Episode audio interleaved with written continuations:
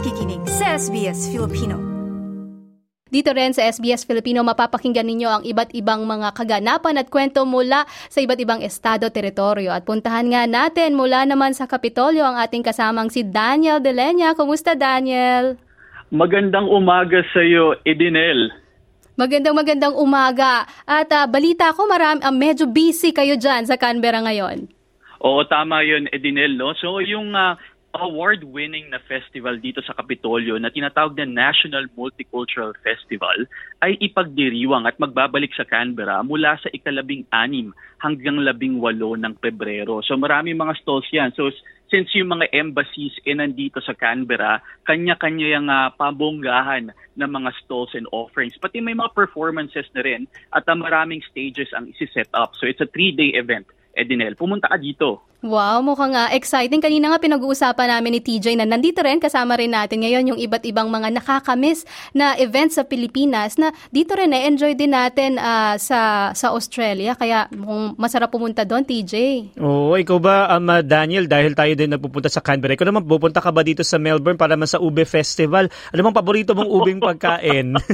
Oo, paborito ko nga yung ube. Eh, nung nakita ko na shinare natin yan si SBS Filipino Socials, eh uh, gusto ko sanang pumunta dahil uh, miss na miss ko na yung ube halaya na binibili yeah. sa Baguio, no? Yung uh, Good Shepherd. Ba yun? Oo, oh, oh, Good Shepherd. Shepherd. Naku, napakasarap. Nakakamiss Oo, naman yun. yan. Oo, at uh, syempre, pagdating sa mga ganitong uh, kasiyahan, hindi lamang ube yung mga matitikman natin. Katulad nga dito sa National Multicultural Festival sa sa Canberra, ano, ay uh, madami iba't ibang mga kultura ang magsasama-sama para maghain ng kanilang mga pagkain at iba't iba ring mga mga kaganapan. And I'm sure magiging busy ka dyan, Daniel. Oo, ire-report natin yan dito sa SBS. At uh, yung Philippine may sariling booth at yung Southeast Asian region. Eh, particularly dahil ngayong taon ay eh, celebrate yung 50th anniversary ng uh, ASEAN and Australia Dialogue. Uy, kaabang-abang ang mga kaganapan. At isa pang kaabang-abang, kahapon, nako, nagbukas na ang uh, par- uh, parliamentary sitting sa taong ito. Tama yun ni Dinel. Opisyal nang nagbukas ang sesyon ng Australian Parliament House para sa taong 2024 kahapon, ika-anim ng Pebrero dito sa Kapitolyo. Agad na pinagdebatihan sa House of Representatives ang changes sa Stage 3 tax cuts na isinusulong ng Labor government na sinuportahan naman ng coalition at partidong Greens. Ang tax cuts na i-implement mula ika-una ng Hulyo ngayong taon ay magbibigay returns para sa lahat ng taxpayers dito sa Australia. Ilan naman sa mga priority legislations ng gobyerno ngayong taon ay para sa mga migrant workers, labanan ng foreign bribery, ipagbuti ang workplace relation systems at ang housing policy. Nagkaroon naman ng economical service sa Presbyterian Church of St. Andrew sa Forest dito sa ACT kahapon na dinaluhan ng mga parliamentarians, miyembro ng diplomatic corps, kasama na si Philippine Ambassador Maria Helen B. de la Vega at ng Canberran community. At Edinel, eh, nagbukas na rin kahapon ang ACT Legislative Assembly seating. Naku, mukhang uh, maraming mga kaganapan nga dyan. Ano? At uh, balita natin, marami ang uh, natuwa dito sa ulat ng mga pagbabago sa tax cuts, lalong-lalo na. At uh, lahat umano ng mga manggagawa sa Australia ay makakatanggap ng uh, tax cuts na ito. At may mga kaganapan din tayo no, pagdating sa Western Australia. Mm, ganun pa si Melissa de Aguasa bilang Philippine Honorary Vice Consuls to Western Australia in, noong ika-30 ng Enero sa oath of office ceremony na inadminister ni Ambassador de la Vega sa Philippine Embassy dito sa Canberra. Si Vice Consul Aguasa ay isang matagumpay na negosyante mula sa Huntingdale, Western Australia na tumutulong sa Filipino community kabilang na mga seafarers at international students noong kasagsagan ng pandemya. Ang kanyang Filipino shop ay kinilala sa 28 Belmont and WA Small Business Awards noong Oktubre 2021 para sa mga kababayan natin din na nasa Western Australia na nais makipag-ugnayan sa Philippine Consulate sa Perth, pumunta lamang sa kanilang opisina sa Australia Asia House sa Perth CBD o mag-email sa philconsulperth o PHIL consulperth at iinet.net.au o tumawag sa 0408 301-038. Mm-hmm. Mukhang uh, sa mga susunod na araw ay mas kikilalanin pa natin itong si Miss Melissa de Aguasa, ano, ang uh, bagong uh, Philippine Honorary Vice Consul sa Western Australia. Pero mapag-usapan naman natin, ako TJ at saka Daniel, ano, itong uh, lumalalang uh, rental crisis dito sa bansa. Maraming umaaray dahil sa mga mahal na renta. Kayo ba nararanasan nyo yan? Oo, de, eh, dito sa ACT, eh, nagbabayad tayo ng mortgage. So, ang inaabangan ko talaga, eh, yung uh, pagtaas ng interest rate. Eh, buti na lang kahapon, eh, inanunsyo ni uh, ah, RBA Governor Mr. Bullock na hindi itataas muna ang uh, interest rate dahil yung inflation rate ay naka-fix sa 4.1. Mm-hmm. So, alam ko na maraming ma- sa mga kababayan natin dito sa ACT, eh, uh, they're really watching out yung mga mm-hmm. updates dito sa rates. Ikaw ba, TJ?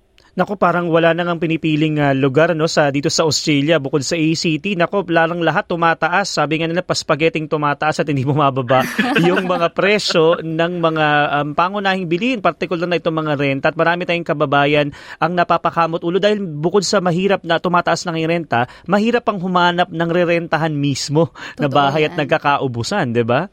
Oo, pero ano ba ang sitwasyon dyan ngayon sa Kapitolyo, Daniel? Meron naman ginagawa Edinel ang ACT government para tugunan itong rental uh, or housing crisis dito sa Canberra. Magtatayo ng 70 affordable rental homes na bahagi ng 140-unit build-to-rent development ang ACT government sa Philip, which is sa South Canberra, para tulungan ang mga Canberrans sa issue ng pabahay sa Kapitolyo ang konstruksyon ay mag-uumpisa ngayong taon na inaasahang matatapos sa taong 2026. Ikalawa ang ACT sa may pinakamahal na presyo para makapagpatayo ng bahay at umupa sa buong Australia. Ayon kay ACT Chief Minister Andrew Barr, importante ang proyekto na ito para tugunan ang lumalaking bilang ng ACT residents na inaasahang papalo sa 500,000 na katao by 2027. Uy, malaking uh, ano yan ah, malaking dagdag sa pul- populasyon ng uh, mga Canberrans, 500,000 at I'm sure sa mga susunod na taon din bawat estado ay may mga paglagong mararanasan. Kaya kailangan din magtipid-tipid muna at uh, kailangan medyo maghigpit ng sinturon dahil uh, ito nga mga bayarin sa lahat kaliwat kanan ay nagtataasan. Ano bang mga diskarte nyo dyan para medyo kahit paano eh mapagtama pa yung mga budget? Ikaw Daniel. Eh, syempre doon tayo namimili sa mga pinakamurang grocery no, sa Aldi. Kung hindi natin makita doon yung gusto natin, eh pupunta tayo doon sa Big Two na groceries dito sa mm-hmm. Australia. At uh, actually okay din no sa pagjejeta kung uh, hindi naman kailangan talagang bilhin o ka, uh, kainin, eh yung mga essentials na lang muna ang ating um, uh, i-prioritize. Mm-mm. Kanina nga pinag-uusapan namin ni TJ yung pagiging picky. Parang sa panahong ito, medyo mas okay ngang maging uh, picky muna tayo, ano, TJ? Oo, pero dapat yung picky, baka naman yung mahal lang piliin Ay, po ninyo. Ay, wag muna.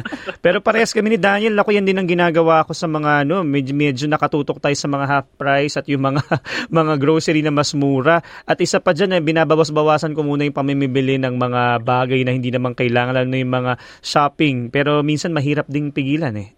Oo, kailangan lahat nakalista. Ako din, medyo mas ano na ako, parang um, nag-cross out na ako ng mga mga expenses na hindi na talaga kayang uh, i-sustain sa mga panahong ito para naman tuloy-tuloy na ma-enjoy pa rin naman natin. Hindi naman sobrang uh, frugal yung, uh, yung pamumuhay. Na-enjoy pa rin natin pero tipid. Oo, tama yun. Pagtitipid. Eh, mga Filipino, di ba kilala tayo sa pagpunta sa mga mall, lalo pa ngayon summer. So malamig doon sa mga malls. Ang dami dyan sa Sydney at Melbourne. So doon sa mga tigapakinig natin, eh siguro window shopping na lang muna ang gawin natin. No? At uh, kung may gusto talaga tayong bilhin, pag-isipan mabuti, at uh, pag-ipunan. Oo, gusto ko yun. Yung parang para makatipid ka ng aircon sa bahay, doon ka na lang muna sa mall tumambay, di ba? Lalo na sa ibang mga bahagi ng mga bansa, no? like sa Northern Territories, at, uh, sa far North Queensland, naku yun talaga medyo mas talagang mainit-init. At sa Western Australia, yung bandang taas din, mainit-init, Oo. ano? Nako, kaya naman sa mga kababayan natin, sana may mga napulot kayo mula sa mga tips na ibinahagi na ating mga kasama ngayong araw. At maraming maraming salamat, Daniel, sa iyong oras ngayong araw.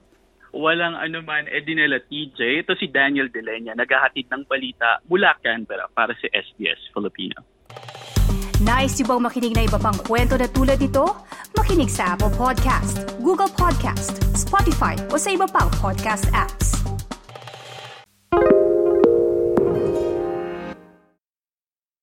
This is your invitation to a masterclass in engineering and design. Your ticket to go from zero to 60 with the Lexus Performance Line. A feeling this dynamic is invite only. Fortunately, you're invited. Experience the exhilaration of the Lexus Performance Line and some of the best offers of the year on select models at the Invitation to Lexus sales event, now through April 1st. Experience amazing at your Lexus dealer.